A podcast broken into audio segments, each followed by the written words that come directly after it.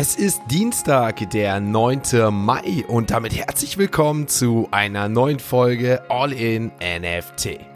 In der heutigen Folge gibt es News zu der Kooperation zwischen Alibaba und Avalanche und die Idee eines neuen Metaverse.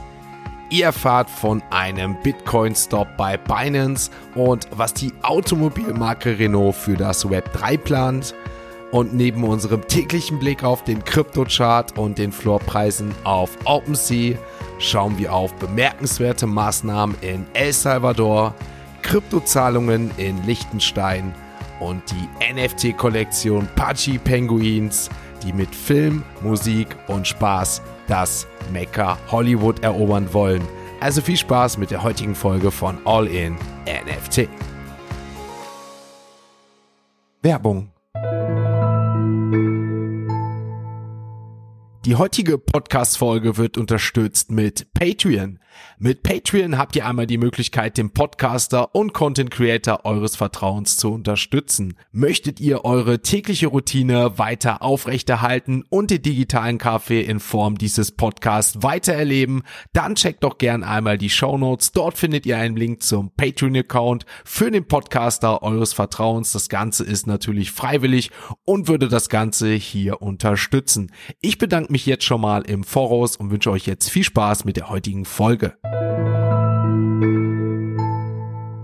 Starten wir in eine neue Folge und den Dienstag mit dem sogenannten, ja, sagen wir mal chinesischen Amazon und zwar Alibaba. Alibabas Cloud-Abteilung hat nämlich kürzlich ein Launchpad für Unternehmen entwickelt, um Metaverse auf der Avalanche-Blockchain einzurichten. Dabei handelt es sich um eine End-to-End-Lösung mit dem Namen Cloudverse, die es Unternehmen ermöglichen soll, ihren eigenen Metaverse-Bereich nahtlos zu starten, wobei dieser nach und nach auch immer wieder angepasst werden könne. Wie Avalanche und Alibaba angeben, sollen dabei alle Blockchain-Elemente einschließlich digitaler Grundstücke, Ravables und anderer digitaler Vermögenswerte auf Avalanche basieren. Alibaba Cloud stellt im Gegensatz dazu die Rechen- und Speicherkapazitäten bereit, während Avalanche also die Technologie für den Aufbau der Metaverse-Räume zur Verfügung stellt. Der Avalanche Labs Präsident John Wu sagte, das Cloudverse, das von Avalanche betrieben wird, wird mittel- bis langfristig Millionen von Unternehmen mit Kundenkontakt einen schnellen, kostengünstigen und zentralen Zugang zum Web 3 bieten können reisen wir einmal nach Liechtenstein, wo Bürger zukünftig staatliche Dienstleistungen mit Bitcoin bezahlen können, glaubt man auf jeden Fall den aktuellen Aussagen des Regierungschefs und des Finanzministers des Landes, Herrn Daniel Riesch. Wie es aus Regierungskreisen heißt, sollen die Bitcoin-Zahlungen nach der Einführung dann auch unmittelbar in die landeseigene Währung, also den Schweizer Franken, umgewandelt werden können. Obwohl das natürlich eine noch relativ neue Innovation ist, scheint dieser Schritt für Liechtenstein dennoch nicht ganz ungewöhnlich zu sein, denn das Fürstentum ist für seine kryptofreundliche Politik ja bereits bekannt und führte 2019 mit dem Liechtenstein Blockchain Act ja auch schon eine umfassende Regulierung für digitale Werte ein. Gemeinsam mit der Schweiz gilt Liechtenstein ohnehin als eines der wichtigsten Kryptofinanzzentren in Europa und mit der Einführung von Bitcoin-Zahlungen für staatliche Dienstleistungen reiht sich das Land einfach und schlicht in die wachsende Liste der Länder ein, die der Blockchain-Technologie offen gegenüberstehen, anders als wir es aktuell aus den USA kennen, aber das ist heute zum Glück mal kein Thema. Bevor wir uns dem aktuellen Kryptochart widmen, noch eine News zu Binance. Die weltweit größte Kryptobörse Binance musste nämlich gestern zum zweiten Mal binnen 24 Stunden alle Bitcoin-Abhebungen aufgrund einer angeblichen Netzwerküberlastung von Bitcoin stoppen. Dabei sollen sich zwischenzeitlich über 400.000 unbestätigte Transaktionen im Pool von Bitcoin befunden haben. Der Hype um den neuartigen BRC20 Token soll der Grund für die Netzwerküberlastung gewesen sein, der über das bekannte Ordinals Protokoll ausgegeben wird und dann auch letztendlich zu einer Überlastung des Bitcoins Netzwerk geführt hat. Mittlerweile soll Binance die Situation jedoch wieder unter Kontrolle gebracht haben und auch die Auszahlungsfunktion soll wieder einwandfrei funktionieren, wie es heißt. Damit sind wir mit den ersten News so weit durch, wechseln zu CoinMarketCap und dort werfen natürlich einen Blick auf die aktuellen Kurse der Kryptowährungen. Wir starten mit einem Blick auf den Bitcoin und naja, gestern Abend, wenn ihr euch an die Folge von gestern erinnern könnt, habe ich euch ja noch mitgeteilt, dass wir einen Anstieg vom Bitcoin verzeichnen konnten. Doch dann ging es gestern doch wieder stark abwärts. Ein Minus von fast vier Prozent konnten wir gestern sehen. Der Bitcoin damit gerade so noch bei etwas über 25.000 Euro. Blicken wir auf die anderen Kryptowährungen, auch Ethereum gestern minus vier Prozent, der Kurs bei 1660 Euro. Binance minus drei Prozent, 287 Euro. Ripple sogar minus sechs Prozent gestern. Andere Kryptokurse wie Solana und Polkadot ebenfalls minus minus 5%. Polkadot damit wieder unter der 5-Euro-Marke, genauer gesagt bei 4,91 Euro. Auch Avalanche oder Uniswap Token mit minus 5%. Also ihr seht, ihr hört, gestern hat's ordentlich gerappelt auf dem Kryptomarkt. Lido DAO Token sogar mit einem Minus von 9%. Hier der Kurs bei 1,50 Euro. Damit sind wir nach dem Alltime High von über 3 Euro in den vergangenen Wochen auf jeden Fall wieder weit entfernt. Genauso auch der Apecoin minus 5%. Hier gehen wir wieder auf die 2 Euro Marke zu. Und wenn ihr euch wundert, normalerweise würde ich den Pepe Coin jetzt nicht erwähnen, denn der ist aus den Top 50 bei bei CoinMarketCap gefallen. Aber wir blicken natürlich aufgrund des Hypes weiter auf diesen Coin, der sich aktuell auf CoinMarketCap bei Platz 54 einreiht. Gestern minus 30 Prozent. Also hier geht es auch so stark aufwärts wie abwärts. Ist natürlich hier ein Spiel mit dem Feuer. Ich möchte euch aber erwähnen, gestern Trending Token Nummer eins neben dem Pepe Coin ist der Keke Coin. Der ist gestern mit einem Plus von 140 Prozent aufgefallen. Der nächste Meme Coin, der hier ansteht. Damit sind wir mit dem Blick auf die Kryptowährung so weit durch. Kommen zur nächsten Kategorie und das sind natürlich unsere NFT News. Starten wir die NFT-News mit den Pudgy Penguins, die neulich mitteilten, dass sie einen Managementvertrag mit der Hollywood-Talentagentur William Morris Andviev, kurz VME, für ihr NFT-Projekt unterzeichnet haben. Das langfristige Ziel von Pudgy Penguins sei es demnach, dass hier geistiges Eigentum für Filme, Fernsehsendungen und Videospiele genutzt werden kann.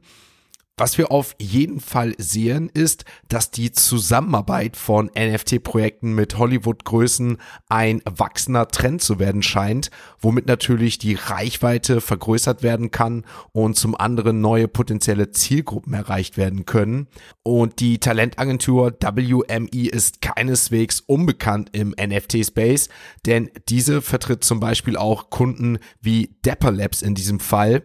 Die Unterzeichnung des Vertrags mit WME klingt also auch für die Pudgy Penguins logisch und könnte demnach auch ein bedeutender Schritt sein für die Pudgy Penguins NFT-Kollektion, die ja bekannterweise im Jahr 2021 bereits schon sehr erfolgreich war, nachdem sie mit großer Unterstützung von NFT-Influencern und Prominenten aufgebaut wurde. Danach ging es aber auch ganz schnell abwärts mit dieser NFT-Kollektion, doch mittlerweile hat das Team um die Pudgy Penguins eine florierende Web3-Gemeinschaft aufgebaut mit dem klaren Ziel, das geistige Eigentum einem breiteren Publikum zugänglich zu machen. Kommen wir zur Automobilmarke Renault und ja, auch wenn es jetzt etwas komisch klingen mag, aber Renault wird seine zweite NFT-Kollektion vorstellen und zwar einen Racing-Schuh in diesem Fall. Die Serie mit dem Schuh soll dieses Mal aus 960 NFTs bestehen und jedes Exemplar sei dabei wiederum mit einem limitierten physischen Sneaker verbunden. Zusätzlich will Renault in die Zunge jeden Schuhs einen NFC-Chip integrieren, der beim Scannen einen zweiten NFT aktivieren soll. Dieser NFT soll als sogenannter digitaler Pass gelten und ein Echtheitszertifikat darstellen, das Informationen zur Zusammensetzung der Materialien und der Produktionsgeschichte des Schuhs wiedergibt. Mitglieder der Renault Web 3 Community, die gleichzeitig im Besitz eines Renault Genesis NFTs sind, sollen ab dem 15. Mai frühzeitigen Zugang zum Verkauf erhalten. Der öffentliche Verkauf soll dann am 17. Mai auf der Webseite nft.renault.com starten. Diese Seite werde ich euch natürlich mal in die Show Notes verlinken. Wie ich finde, unterstreicht Renault mit dieser neuen NFT-Kollektion auch einfach das schlichte Interesse an der Web3-Innovation, wobei der erste Genesis NFT, die Kollektion des Automobilherstellers, ja auch schon im vergangenen Dezember erschien, die anders als der jetzige Schuh eine Hommage an das Modell Renault 5 mit insgesamt 1972 NFTs war. Renaults aktuelles gesamtes Markenprojekt, das auf die gesamte Struktur ausgerichtet ist, läuft ja aktuell unter dem Namen Renault Lution und das zielt darauf ab, Renault zu einer wettbewerbsfähigen und elektrifizierten Marke zu machen. Die Nutzung von Web 3 könnte für Renault somit eine Möglichkeit darstellen, mit der Entwicklung der laufenden Technologien Schritt zu halten und das Interesse der Kunden bestenfalls auch zu erweitern. Damit sind wir mit den NFT-News durch, wechseln zur nächsten Kategorie und das ist natürlich unsere heutige Web 3 Kurznews. Unsere heutige Web 3 Kurznews kommt seit langem mal wieder aus El Salvador. Wie dem neuesten Tweet von El Salvadors Präsident Nayib Bukele zu entnehmen ist, hat dieser ein Gesetz unterzeichnet, das die Besteuerung von technologischen Innovationen im Land aufheben soll. Das Gesetz sieht vor, dass alle Steuern auf technologische Innovationen, Software und App-Programmierung, KI sowie die Herstellung von Computer- und Kommunikationshardware entfallen, womit das Land die technologische Entwicklung fördern und innovative Unternehmen anziehen will.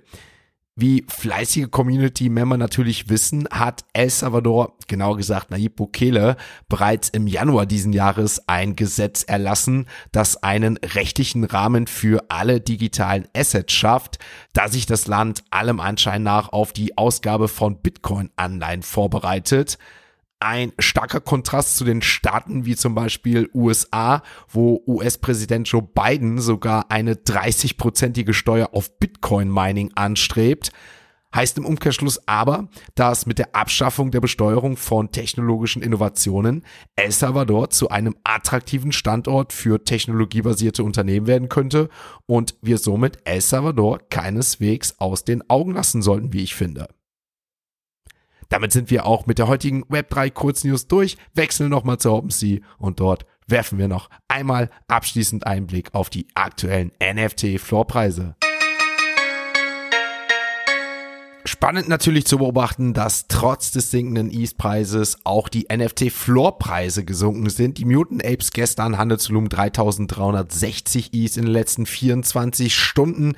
Der Floorpreis bei 10,4, Azuki unverändert 15,2. Die Middle Lady Maker fast ein ETH gesunken 3,6 und der Board Ape Yacht Club bei 46 ETH.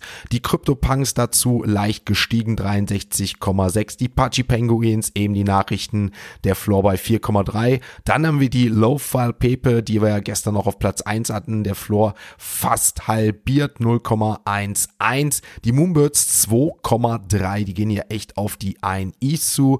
Die Captains 9 Gag Ökosystem Memeland 7,39, Heavy Metal 1,27, also leicht nach oben hier. Adadit 1,17, die Mibits bei 2,2.